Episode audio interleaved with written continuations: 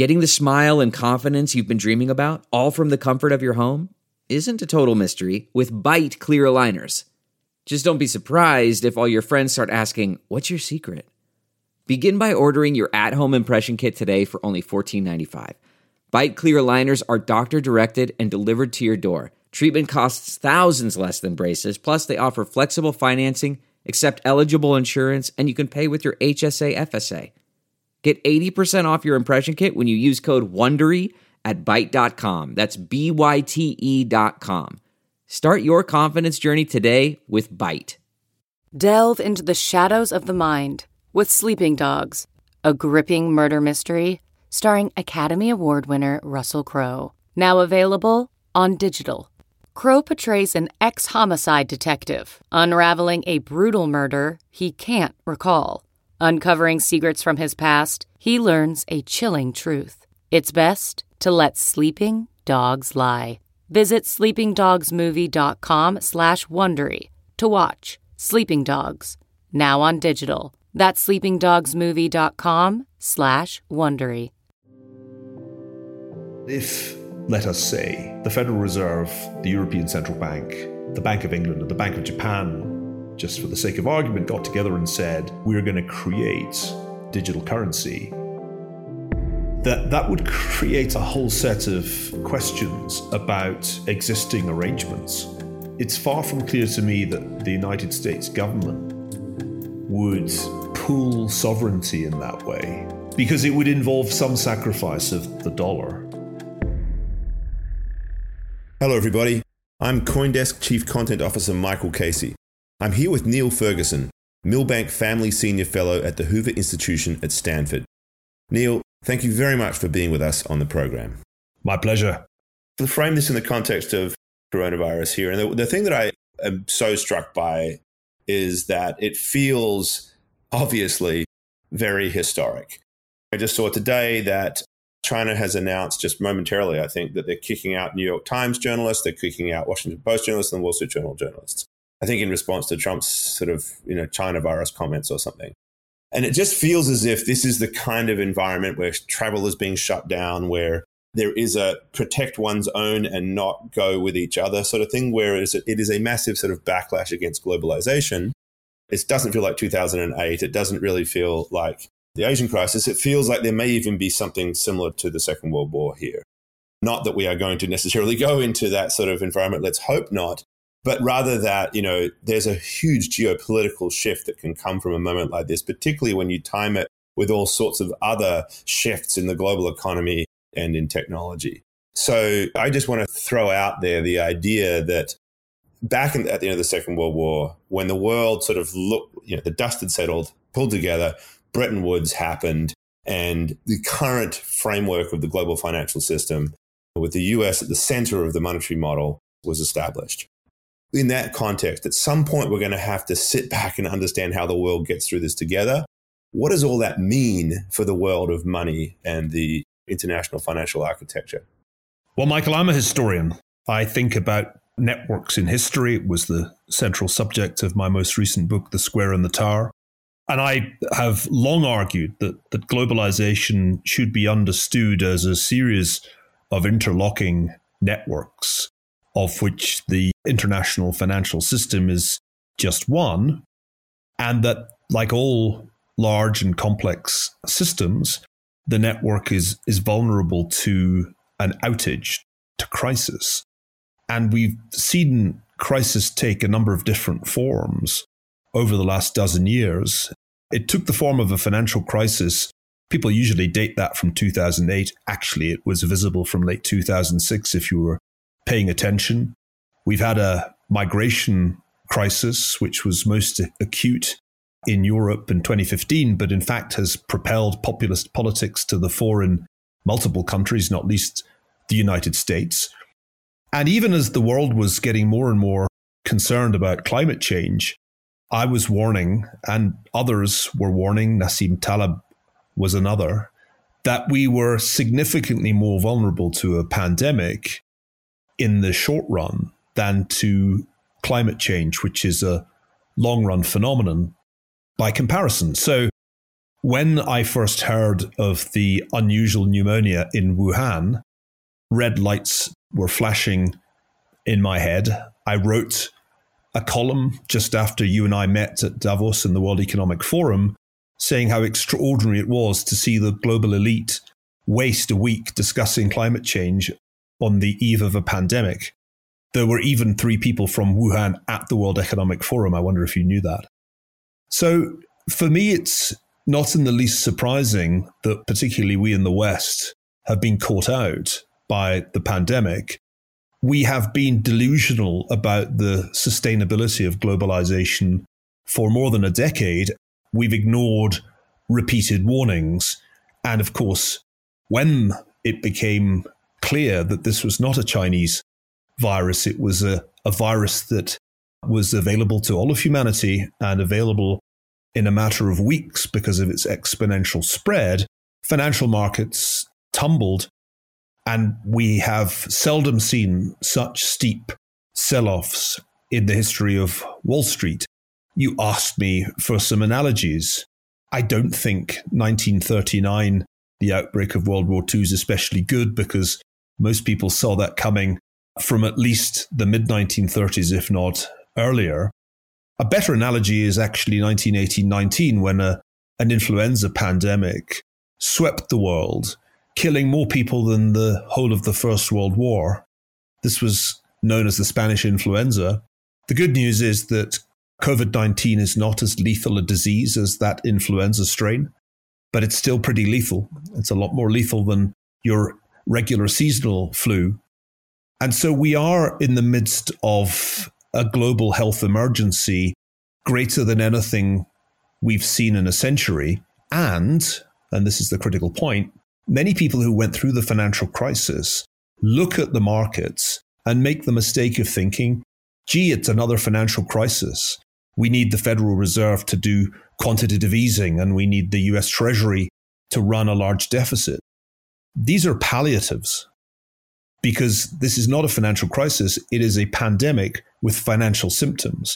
And QE and deficit spending are just like Tylenol to a patient suffering from a potentially lethal virus. So that concern is obviously played out, it seems, in the way that the markets reacted yesterday to the fact that immediately after the QE announcement, we, lo- we had potentially, I think, the biggest decline since 1987 in the Dow. So clearly, the solutions here uh, that are being thrown in the short term are not working. But I'm wondering as well, once it passes, let's let's hope we do find the right solutions and we get through the short term needs that the world needs. And then we move to what is inevitably, I think, that kind of uh, post mortem phase, an assessment of what could be different. Clearly, what could be different around how we manage disease is the primary issue here. But given the sort of the shock impact of it, how markets have performed, and then placing that also in the context of all the other stresses that I think you know people have been defining in terms of geopolitics. Mark Carney's comments about you know the the role of the dollar and this sort of this central distortions that happen in the world the stuff you've written about back around the chimerica analogy you had back before the crisis. These sort of global imbalances seem to me to be something that, while not a product of the pandemic, are potentially really exacerbated by that.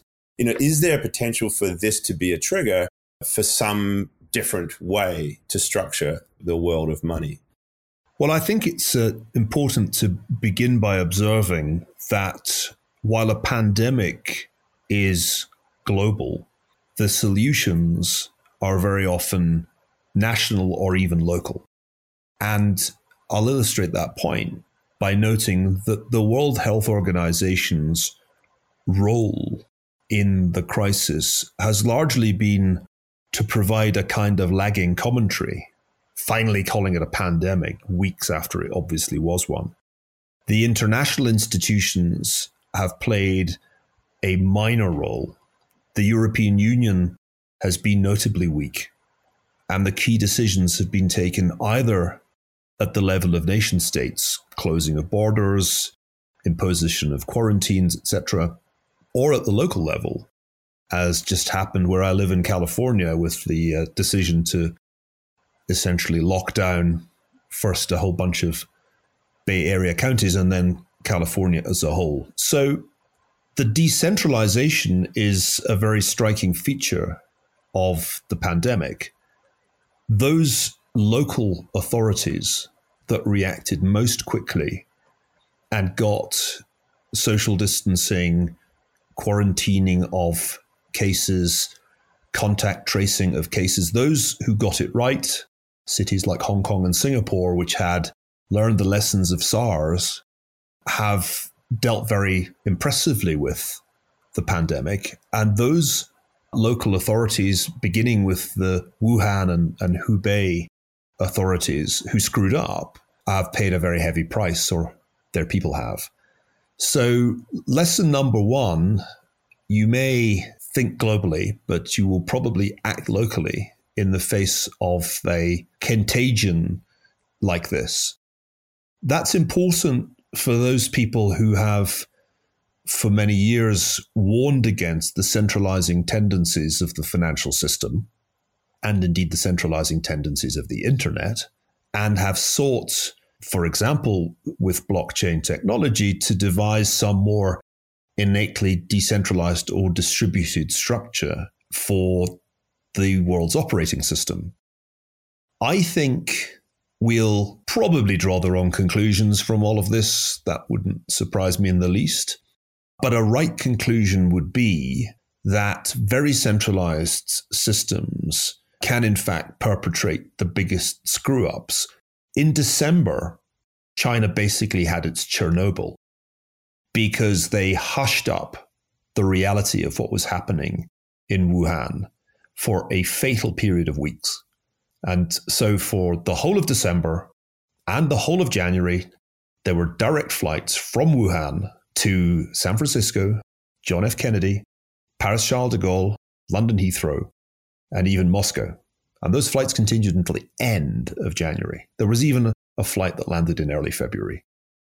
So, at heart, the pandemic can be traced back to a colossal failure of China's system of governance. And I think it was a failure at the central as well as at the local level. The failure to admit that they had another new virus on their hands, almost certainly emanating from their grotesque wet markets, the failure to be transparent led not only to thousands of deaths in Hubei province, but it is leading to thousands of deaths around the world. Chernobyl like failure of central authoritarian, unaccountable governance.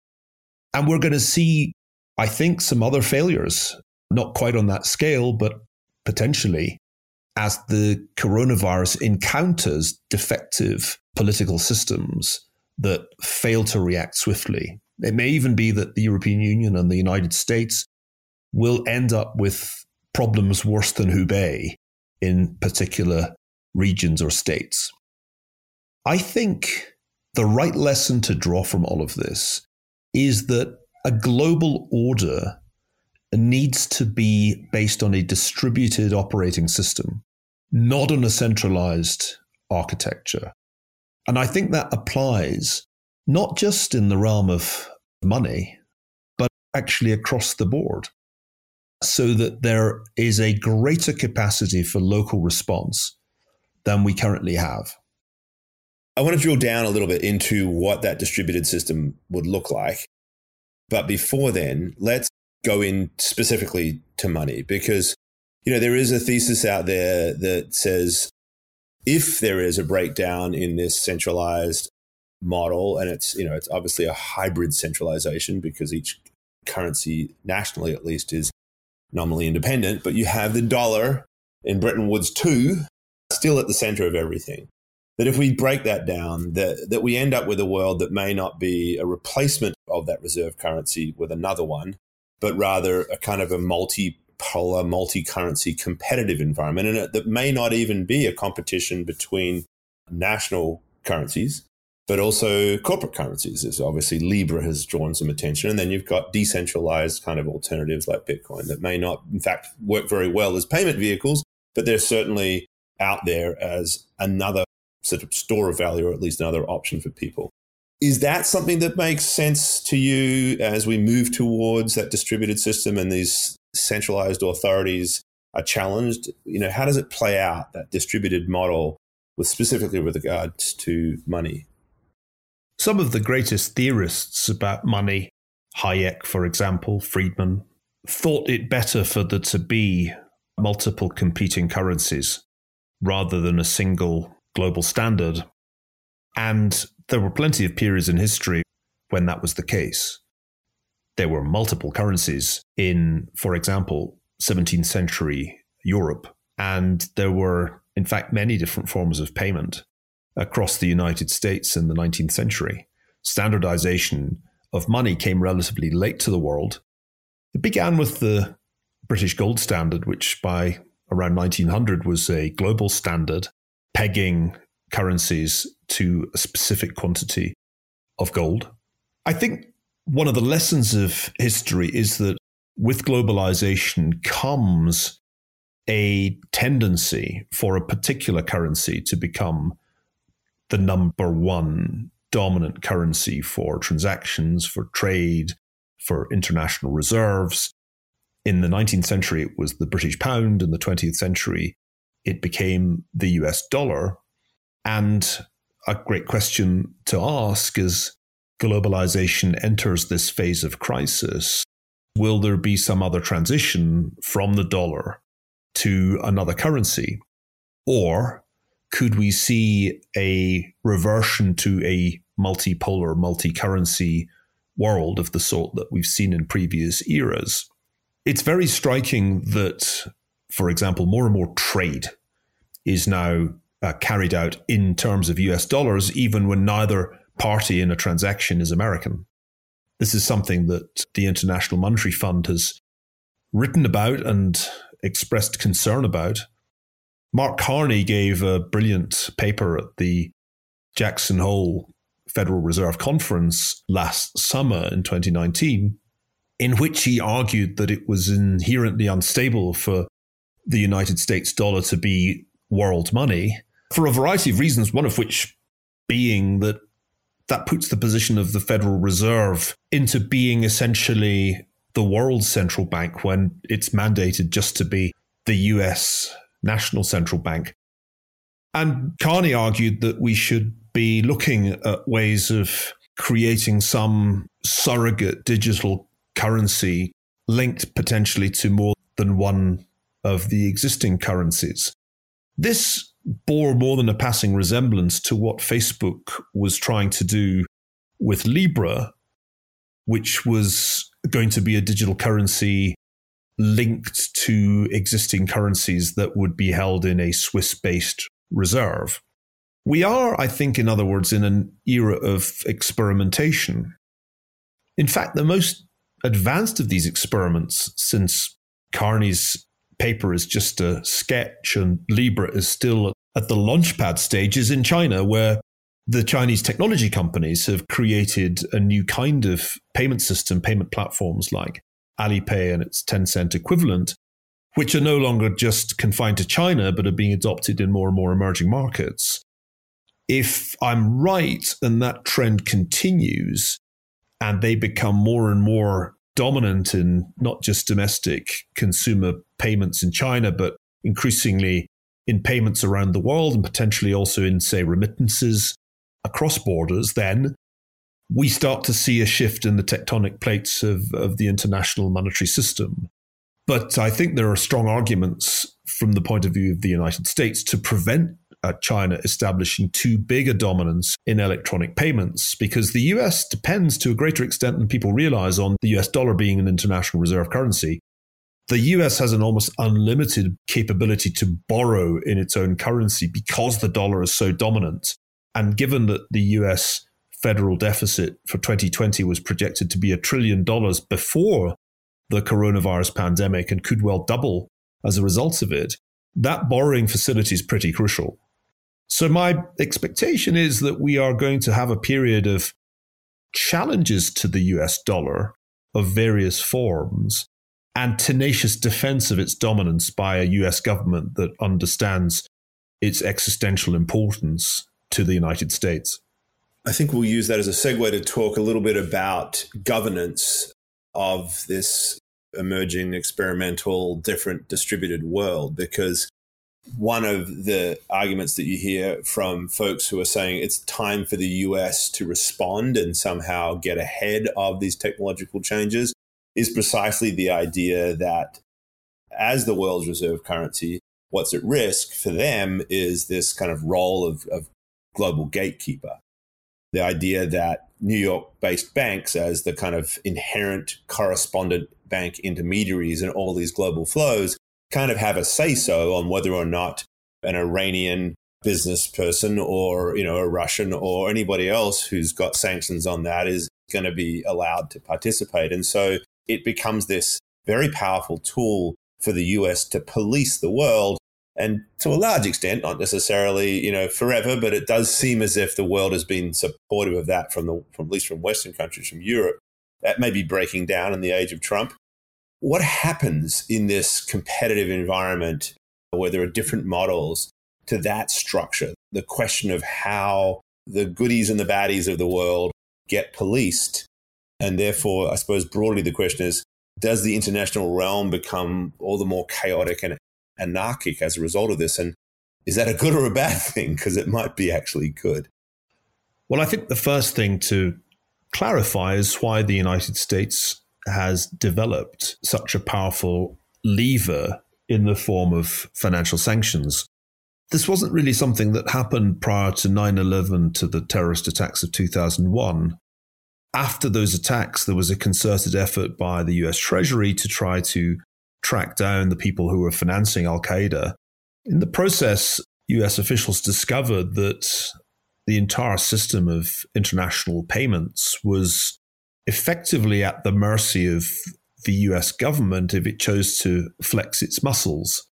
International interbank payments go through something called SWIFT, which is located in Europe and Belgium, but is in fact something that the US can effectively control. It can shut a bank out of the SWIFT payment system and therefore terminate its international ability to conduct operations. It can shut companies out of the international financial system, Russian companies. It can threaten Swiss banks if they maintain their tradition of secrecy with exclusion. The sky's actually the limit. The US can exert this sanctions lever to make sure that Iran can't trade with Europe, even when the Europeans are actually willing to resume trading relations with Iran. I think we probably mostly underestimate how extraordinarily effective this lever has been. It's actually been a much more effective weapon of US foreign policy than the uh, boots on the ground of the US Army and Marine Corps, with all due respect to those fighting men and women at much lower cost, financial sanctions can bring even mighty sovereign states such as Russia to heel, or at least can inflict pain on them that they simply cannot inflict back on the United States.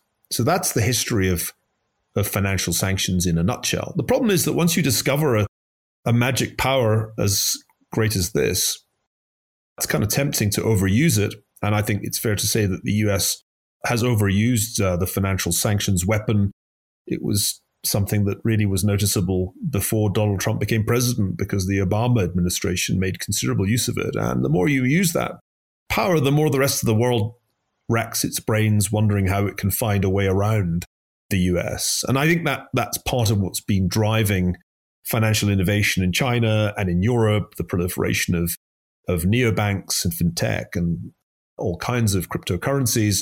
There is this sense that the US dominated financial system is just giving too much power to the US government. Now, when you think of an experiment like Bitcoin, which will be 12 years old this year, part of its inspiration, I think, was to create money or at least a digital asset that didn't require the imprimatur of third party verification by any kind of state. This was a very difficult thing to do, in fact, almost impossible historically, until our age of computing technology that enabled the blockchain to be viable. And what happened with Bitcoin was that initially it was a hobby of enthusiasts and nerds, and then very quickly it was used by criminals. who have the biggest incentive to escape from the clutches of the state wherever they happen to be operating. So, yeah, you might hate American financial sanctions and you might resent the power that they give the United States. But be careful of creating a world in which there is no state authority over financial transactions. Because in that world, everything from drugs to nuclear technology to human trafficking, I could go on, those nefarious activities become much easier because you can engage in transactions unbeknownst to any any kind of state authority. So, do you think, therefore, that uh, governments will be cautious about embracing some of these technological solutions if they unwittingly open the door for this more anarchic environment to emerge? I mean, and is that going to be something that essentially allows the US some time at least to hang on to its hegemonic position? Given that you know other governments aren't going to want to give it up. I mean, I'm thinking specifically about China, which you know may well, with this technology, have the power to subvert sanctions. But the question is whether or not it sees the bigger picture that you're describing there in a way that it would benefit, like an open fluid means of getting around US control may also allow people to move money in and out of China much more readily and get around their capital controls. Where do you see the calculus, I suppose, from these countries like China specifically, who really would love to internationalize the yuan and not have to be dependent upon US dominance, given the opportunities that seem to be starting to emerge out of these new technological options? Always keep a hold of nurse for fear of meeting something worse. Wonderful old verses that I remember from my childhood. You may not like a financial system in which the US is the dominant player, but imagine a financial system in which China is the dominant player. I'm more concerned at the moment that a rising proportion of transactions could end up happening on Alipay and its WeChat equivalent, and therefore could come under the direct surveillance of the Communist Party of China, then I am worried about Bitcoin helping uh, criminals get up to no good. The real scenario, the scenario with a, a high probability in my mind, is one in which, as a result of what I've been calling Cold War II for over a year, the Chinese are able to create a big chunk of the world economy on their platforms. And as people transition to the Chinese platforms, they essentially make their financial transactions accessible to Xi Jinping. There are some protections, uh, non trivial protections for US citizens, especially in the dollar denominated system. The federal government does not have unlimited power to look at what I do with my money it would have to have good reason to want to look at that. But there are no constraints on what the Chinese Communist Party can do with data, whether it's Chinese citizens or foreign citizens. And that's why I certainly thought twice about opening a Alipay account when a friend suggested I do so. The world of the libertarians, the fantasy world of multiple currencies, many of them apart from state supervision is is a world that we're only likely to get to if the pandemic we're currently in is much worse than I think. And I think it's pretty bad, but it's not it's not science fiction bad. It's not so bad that there's going to be a breakdown in public order in the United States, although I could imagine a few cities getting kind of hairy in the coming weeks it's not so bad that the systems of governance in Europe, in China, uh, to say nothing of the rest of the world, break down. But if we entered a period of real breakdown, let's imagine the virus mutated and became substantially more lethal so that the mortality rate, the case fatality rate went up and turned out to be even higher than the 3 4%, which it's been in the worst affected places. And imagine a situation in which supply chains so broke down that food supplies to major cities were no longer being delivered. in that world, how long before the electricity grid goes down? That's the question. Because if you enter a world of anarchy in which electricity supply is not consistent, good luck with your cryptocurrency. Good luck actually with anything that's internet based. Now, we know that that scenario is possible in at least some countries because South Africa's been grappling with power outages for more than a year as a result of major problems with its utility structure. But I'm just imagining a situation of such chaos that much of the world ceased to be able to rely on its power supply. In that scenario, then you're much more likely to revert to pre modern money forms. The rich will have their gold hoards behind heavy fortifications, and the poor will be using toilet paper as money. That's a scenario that I don't like to think about because I think it's pretty low probability. And as I said, it's in the realm of science fiction until a really lethal virus comes along. But I think one always has to bear in mind when talking about financial innovation that 90% plus of the financial innovation that we're currently seeing is heavily reliant on the kind of high speed internet connections that you and I are using to have this conversation. It's a really good point. So let's then go the other extreme and, and just assume that we don't have, thankfully, that kind of mass pandemic driven dystopia, but rather, you know, the authorities of the world retain some control over things and things get back to normal. Yet we still would have the imbalances that Mark Carney identified in that uh, Jackson Hole presentation. Um, does his suggestion then of the idea of, of resolving those imbalances by creating something like a you know the Libra basket, but in this case run by the IMF, makes sense given that you know you identified the failure, if you like, of these large multinational institutions when confronting these stresses. In this case, a pandemic, but one would argue that the role of these institutions is also for financial stress. Is that a solution? Is the IMF the bancor, or do we get back to Keynes's idea, but do it digitally, as, as Carney suggests? I think it's more plausible that the West could develop uh, digital money in the way that Mark Carney outlined at Jackson Hole than that we get there via Facebook. I've always been friendly and sympathetic towards Libra as a project and have spoken at length with David Marcus about it. But my caution from the outset was that without the backing of regulators and central banks, it couldn't possibly succeed. And my own feeling was that for Facebook to lead the initiative with all its reputational problems coming out of the 2016 election was not ideal. Now, the problem is that if, let us say, the Federal Reserve, the European Central Bank, the Bank of England, or the Bank of Japan, just for the sake of argument, got together and said, we're doing this. We're going to create digital currency. That that would create a whole set of questions about existing arrangements. And it's far from clear to me that the United States government would happily pool sovereignty in that way because it would involve some sacrifice of the the strength and dominance of the dollar uh, to do so.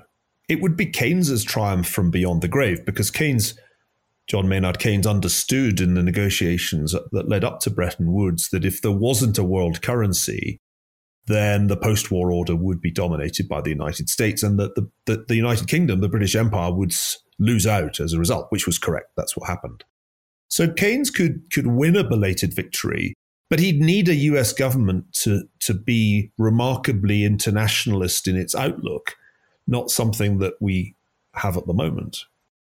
So I think this whole debate is for another day, frankly.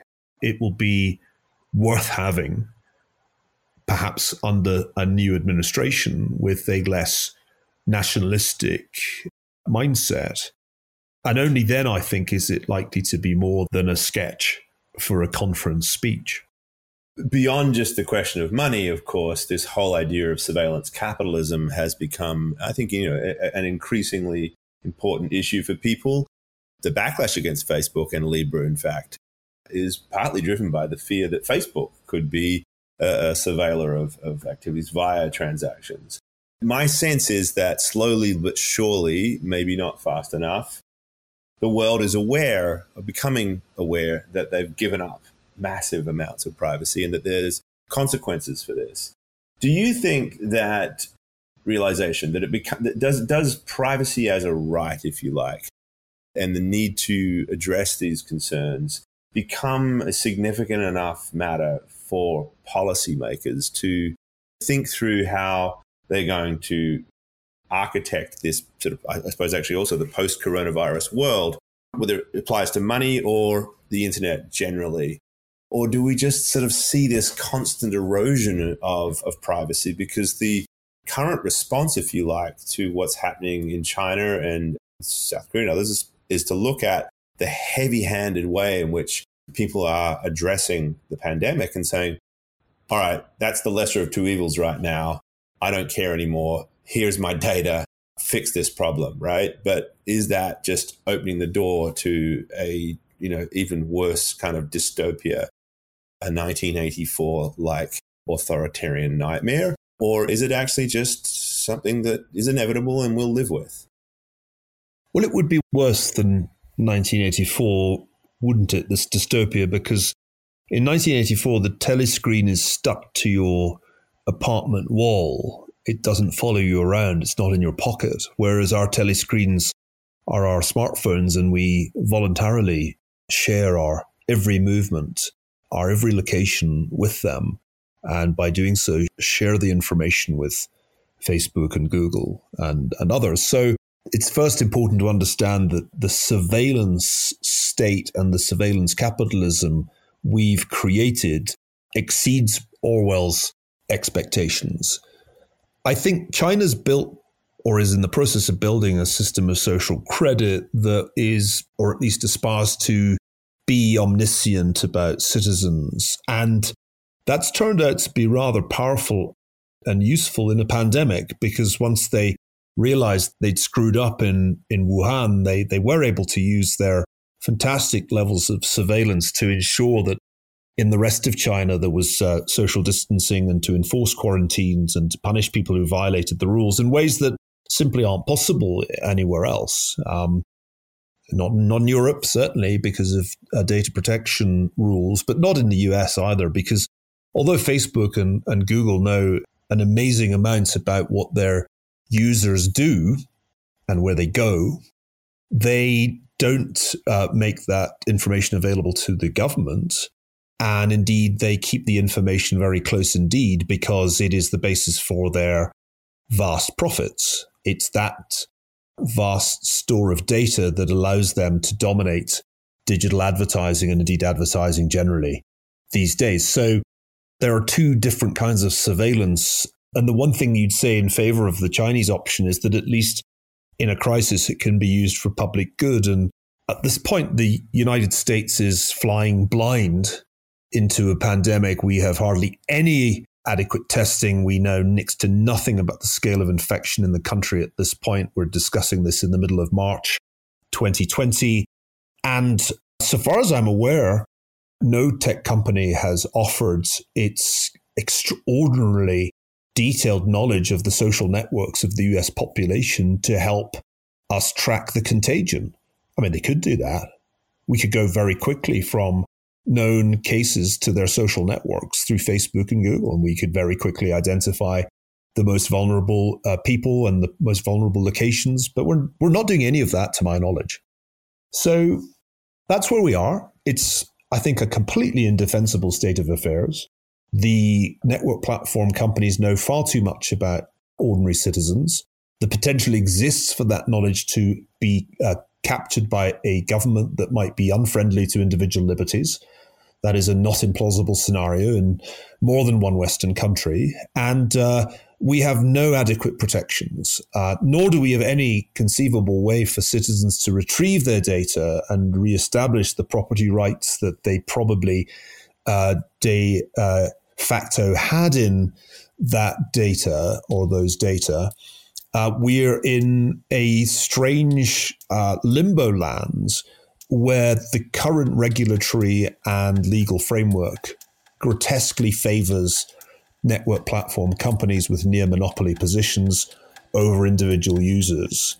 And I can't see that changing because I can't see anyone in Congress fully understanding the nature of the problem and having the will and the resources to pass legislation that would fundamentally impact the bottom line of the most profitable companies in America. It's not going to happen. Niall Ferguson, that was an absolute delight. Thank you very much for your time in these difficult times. Stay safe and stay in touch. Same to you, Michael, and to all listeners.